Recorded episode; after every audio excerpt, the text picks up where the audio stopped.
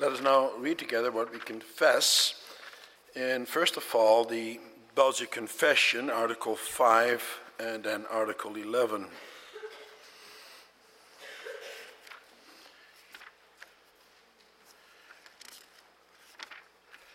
Article 5 is on page 502 of your new book of praise.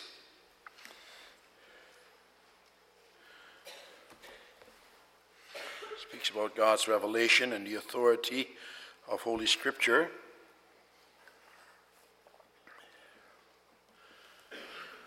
We receive all these books, and these only, as holy and canonical for the regulation, foundation, and confirmation of our faith. We believe without any doubt all things contained in them, not so much because the Church receives and approves them as such, but especially because the Holy Spirit witnesses in our hearts that they are from God, and also because they contain the evidence of this in themselves. For even the blind are able to perceive that the things foretold in them are being fulfilled. And then Article 11 about the Holy Spirit. We believe and confess also that the Holy Spirit from eternity proceeds from the Father and the Son. He is neither made, created, nor begotten, but he can only be said to proceed from both. In order, he is the third person of the Holy Trinity, of one and the same essence, majesty and glory with the Father and the Son, true and eternal God, as the Holy Scriptures teach us. And now let us turn to what we confess in the Heidelberg Catechism, Lord's Day 20. There we confess about the Holy Spirit as follows.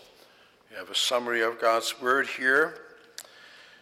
What do you believe concerning the Holy Spirit? First, He is, together with the Father and the Son, true and eternal God. Second, He is also given to me to make me by true faith sharing Christ and all His benefits, to comfort me and to remain with me forever.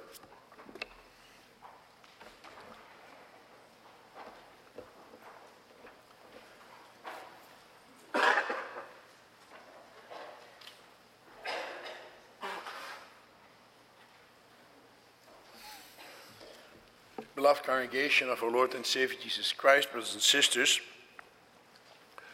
do you sometimes wonder where God is in this world full of pain and sorrow? Indeed, that is one of the main questions of those who argue against the existence of God.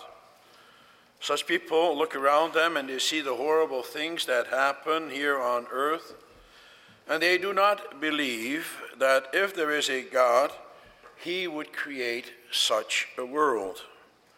How can a so called loving God allow the abuse, for example, of little children?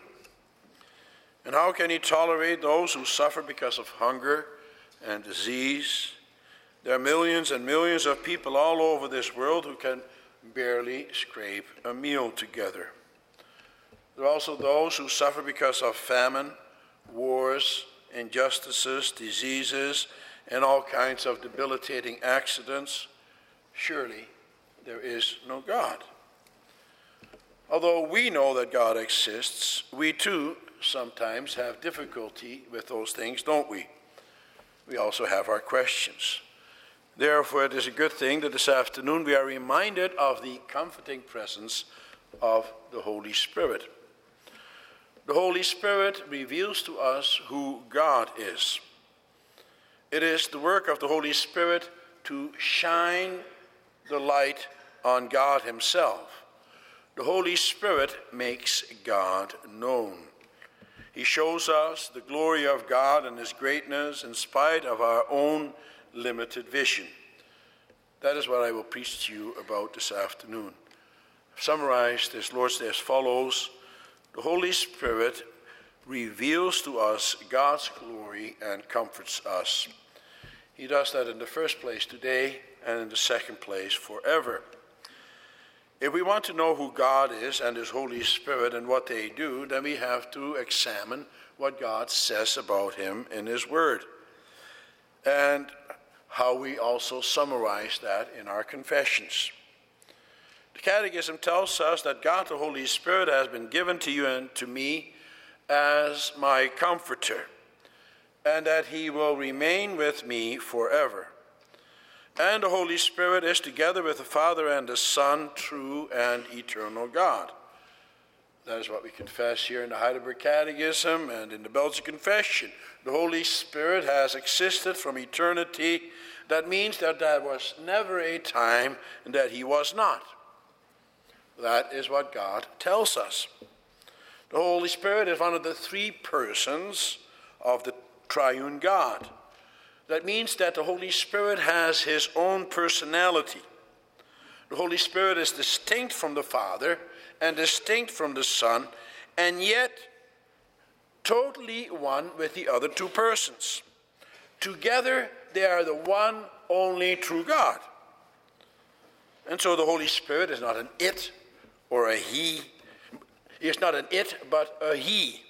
The Holy Spirit is not a mere power that proceeds from the Father and the Son. The Holy Spirit is not like an electrical current into which we can plug in. The Bible tells us that we can quench the Holy Spirit, that we can grieve Him. You can only say that about a person and not a thing. The Holy Spirit also speaks to us. Now, that is not something a power can do either. No, only if the Holy Spirit is a person can he do this. And so when we speak about the Holy Spirit, we speak, we speak about God's about God as the Almighty God. As we know from Genesis 1, verse 2, God, the Holy Spirit, was there already at the time of creation. The Holy Spirit has been intimately involved in all of creation. But now in Romans 8, verse 22, it says that the whole creation has been groaning, as in pains of childbirth right up to the present time. As any woman with children can tell you, giving birth is a painful experience. Now imagine, imagine experiencing that pain all the time. Well, well, that is what is happening here in this world. This world is a painful place. And so God acknowledges the pain that is experienced here on earth. The Bible also tells us how that came about. It is because of sin. We know that. We know that because we know what it says in the Bible. An unbeliever, however, does not know that. He bristles at the thought that he is responsible in any way, shape, or form for the demise of the world. We do not have an innate knowledge of sin. That is something we need to be taught. But even in the most miserable circumstances, God gives us always the possibility of escape. In other words, in the midst of whatever circumstances we find ourselves in, there is always hope. And God tells us that in the midst of this pain, there is hope. And that is why the Holy Spirit, in this letter to the Romans, does not just speak about the pain that this whole world is experiencing right now, but he also speaks at the same time about the great hope that there is. We are told that through the Holy Spirit, things are made new again. Renewal cannot happen without God's Spirit. Listen to what it says in Psalm 104, verse 30. When you send your Spirit, you are created, and you renew the face of the earth. Brothers and sisters, the one way that you can know who God is is by first of all looking at His creation and to the healing power that is at work in His creation. Look around you, it's obvious. Instinctively, all men can clearly see that even though there is death and decay, there is always also renewal and new growth. After summer comes winter, things die, plants die, as do the flowers and most insects. The trees drop their leaves, but then spring comes. And we know it's coming. We always know that spring comes after the winter, after things have died.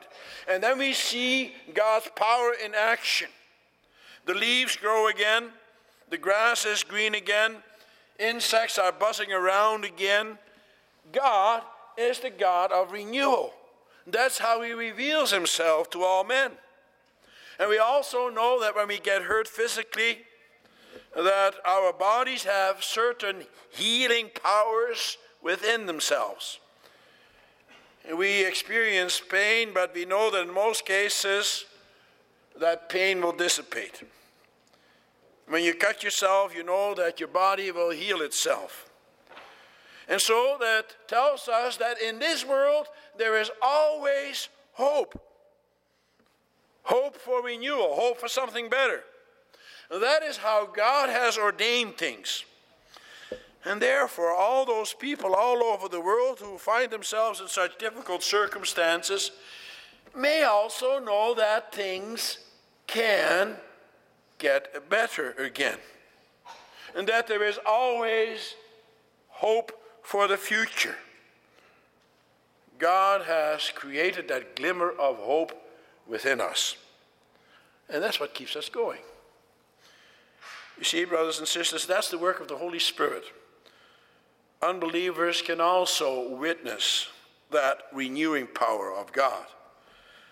And that is why Paul says in Romans 1, verse 20, for, the crea- for since the creation of the world, God's invisible qualities, his eternal power and divine nature, have been clearly seen, being understood from what has been made, so that men are without excuse. Men are without excuse. Because you see God's power around you and in you. God gives to each person, no matter what circumstance he or she finds himself in, hope and a glimpse of his glory. Granted, such knowledge does not give you the ability to understand God. But that knowledge ought to motivate you to seek God. For God, the Holy Spirit, is always there, even in the deepest darkness. As David says in Psalm 139 Where can I go from your spirit? Where can I flee from your presence? If I say, Surely the darkness will hide me, and the light will become night around me, even the darkness will not be dark to you. The night will shine like the day, for darkness is as light to you. Things can get pretty dark in this world. The forces of darkness are all around us and within us. Yet God's Holy Spirit is always there. But how do you know this? Unless you also go to God's Word. He manifests himself in nature but he fully reveals himself in his word. You cannot understand the kind of God that you are dealing with unless you also understand about his grace and about his justice. Nature and creation cannot teach you those things. You have to learn these things from the Bible, from the Word of God. As Paul says in his first letter to the Corinthians, chapter 2, the man without the Spirit does not accept the things that come from the Spirit of God, for they are foolishness to him, and he cannot understand them because they are spiritually discerned. Are you perplexed because of all the evil things that are happening here on this earth? Does it bother you? Well, you have been given the Spirit of God, for you have been given the Word of God. And the Spirit and the Word go together. Go tell others about the God who created all things and who also recreates all things, the God of hope. Tell them about the God who alone has created a world full of hope and who therefore can also give hope to all those who are perishing. Be an instrument in God's hand to God's, God's word to go throughout this whole world. Only God's word can make any sense of it all. Tell those who live in darkness about the God of light. Tell them about the wonderful presence of the Holy Spirit. Tell them about what the Almighty God can do. Teach them from the Bible. But that means that you also must know what you are talking about. You must know that God intimately. And that's where the Holy Spirit comes in. Just before the Lord Jesus left his disciples, he comforted them with the following words. He said to them in John 14, verse 26, But the counselor, the Holy Spirit, whom the Father will send in my name, will teach you all things and remind you of everything I have said to you. Now, these disciples were going to be preachers of the gospel. And the Lord Jesus tells them that He will give them His Holy Spirit to stand by their side. For that is what the Greek word paraclete translated as counselor or comforter, means someone who stands by your side, who strengthens you, who helps you. And he will teach them all things, he says. But God doesn't just say that to preachers, He says that to you as well. We cannot understand anything at all, none of us, unless the Holy Spirit teaches us for he teaches us all things. And we have to teach these things to our children. And also to any other children that are placed in our path, that also they may come to know Him and grow up to know Him. Ultimately, without the Holy Spirit, we know nothing. And the Holy Spirit comes with God's Word. If you do not have the Holy Spirit, then you do not know what this world is all about either. You're in darkness. You may have 10 PhDs behind your name and visited every country of the world and experienced every sensation known to man, but without the Holy Spirit, you know nothing. Consider what Paul says to the Ephesians about what they were like before they had the Holy Spirit. He says, They are darkened in their understanding and separated from the life of God because of the ignorance that is in them due to the hardening of their hearts. They are darkened in their understanding without the Holy Spirit.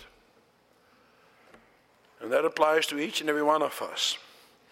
For what does the Holy Spirit teach us?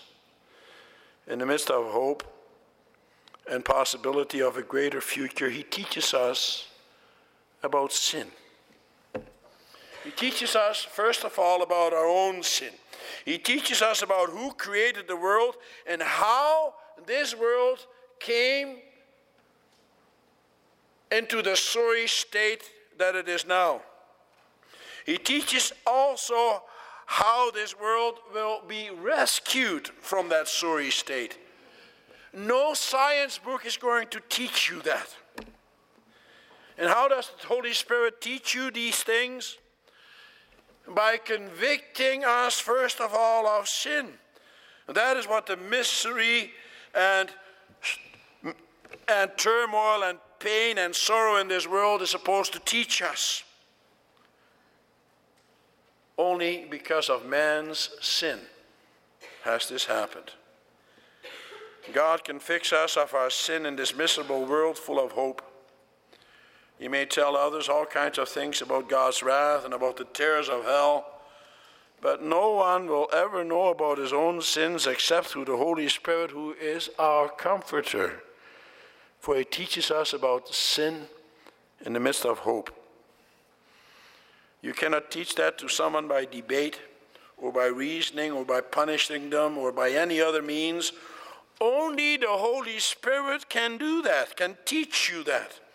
God's Word, God's Holy Spirit comforts you and at the same time confronts you with your sins. And it is only through God's word that you can come on to understand that you are a wretched person, totally in need of redemption through the Son of God. For you see, that's the other thing that the Holy Spirit teaches us.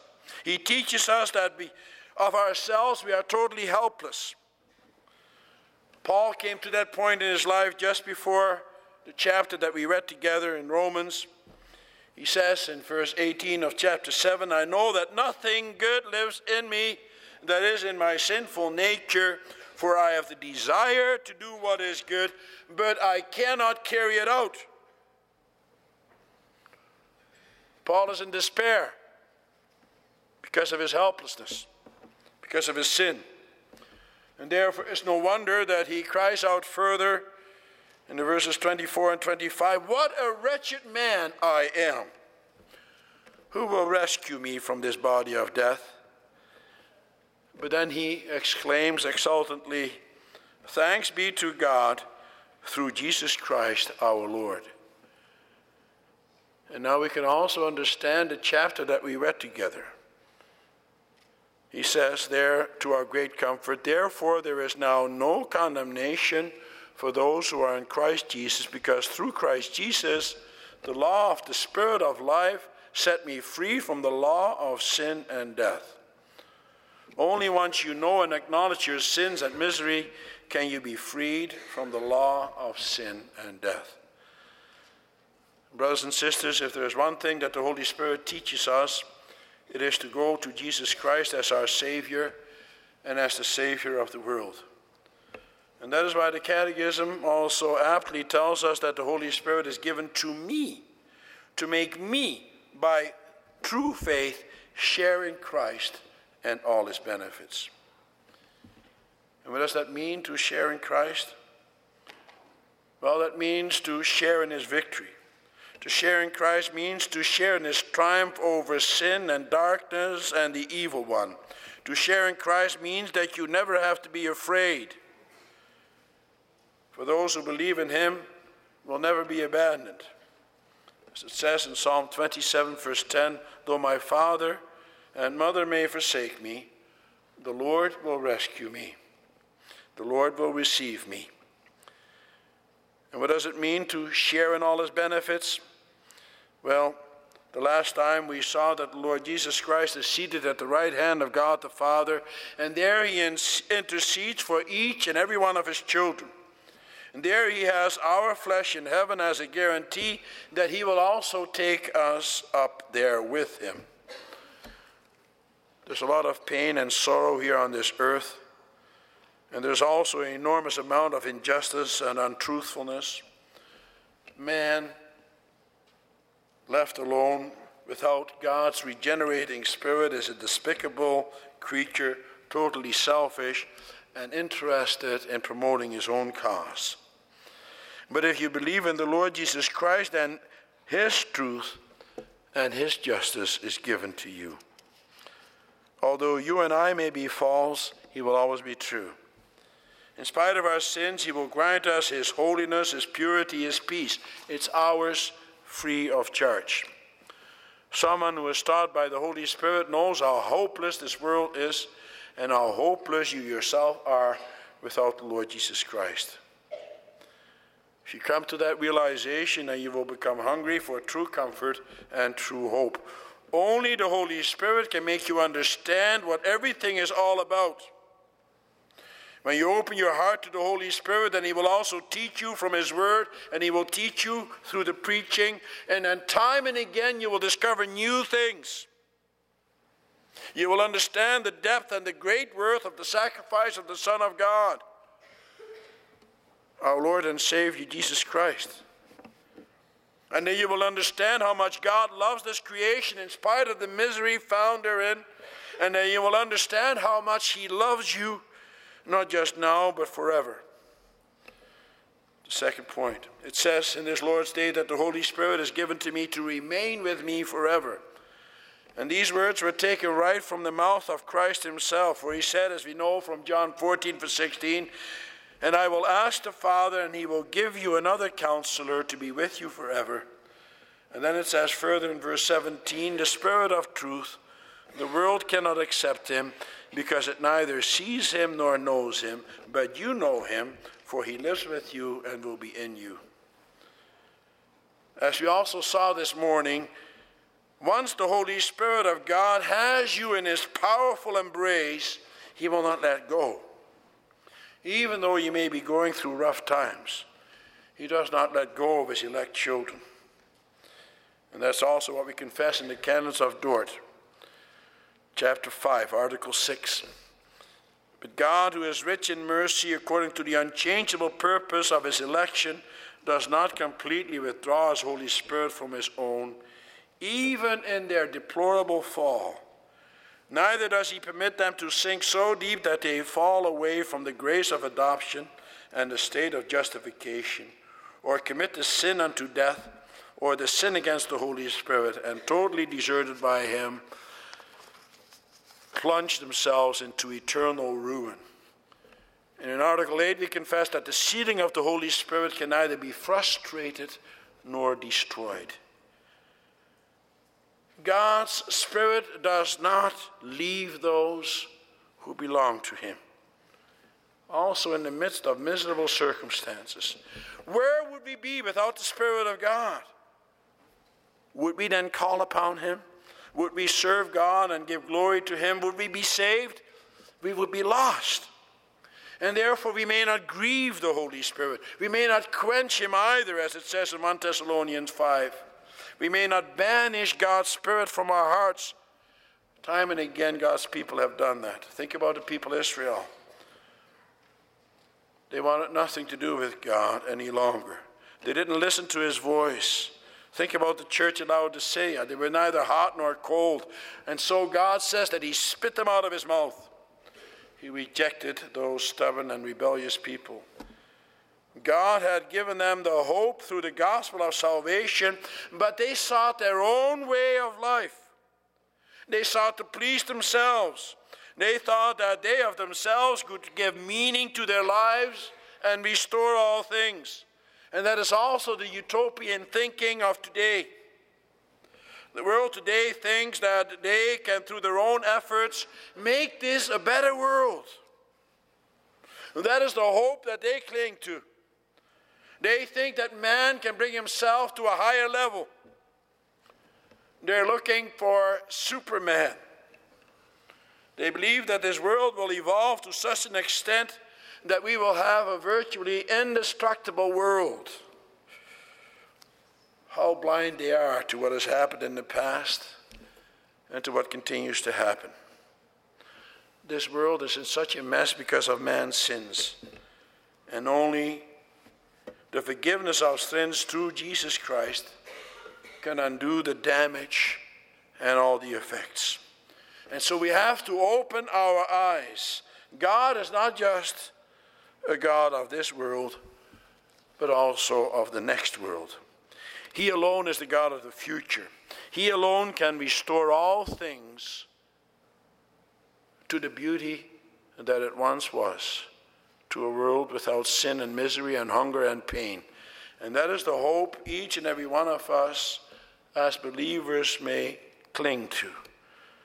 And that's also the sure hope that we may speak to others about to those who, who live in the midst of horrible circumstances. We can teach others to come to the light, to the Holy Spirit. He will renew all things. He tra- transforms every person who calls upon him. And that is the good news for all those who listen to him. Amen.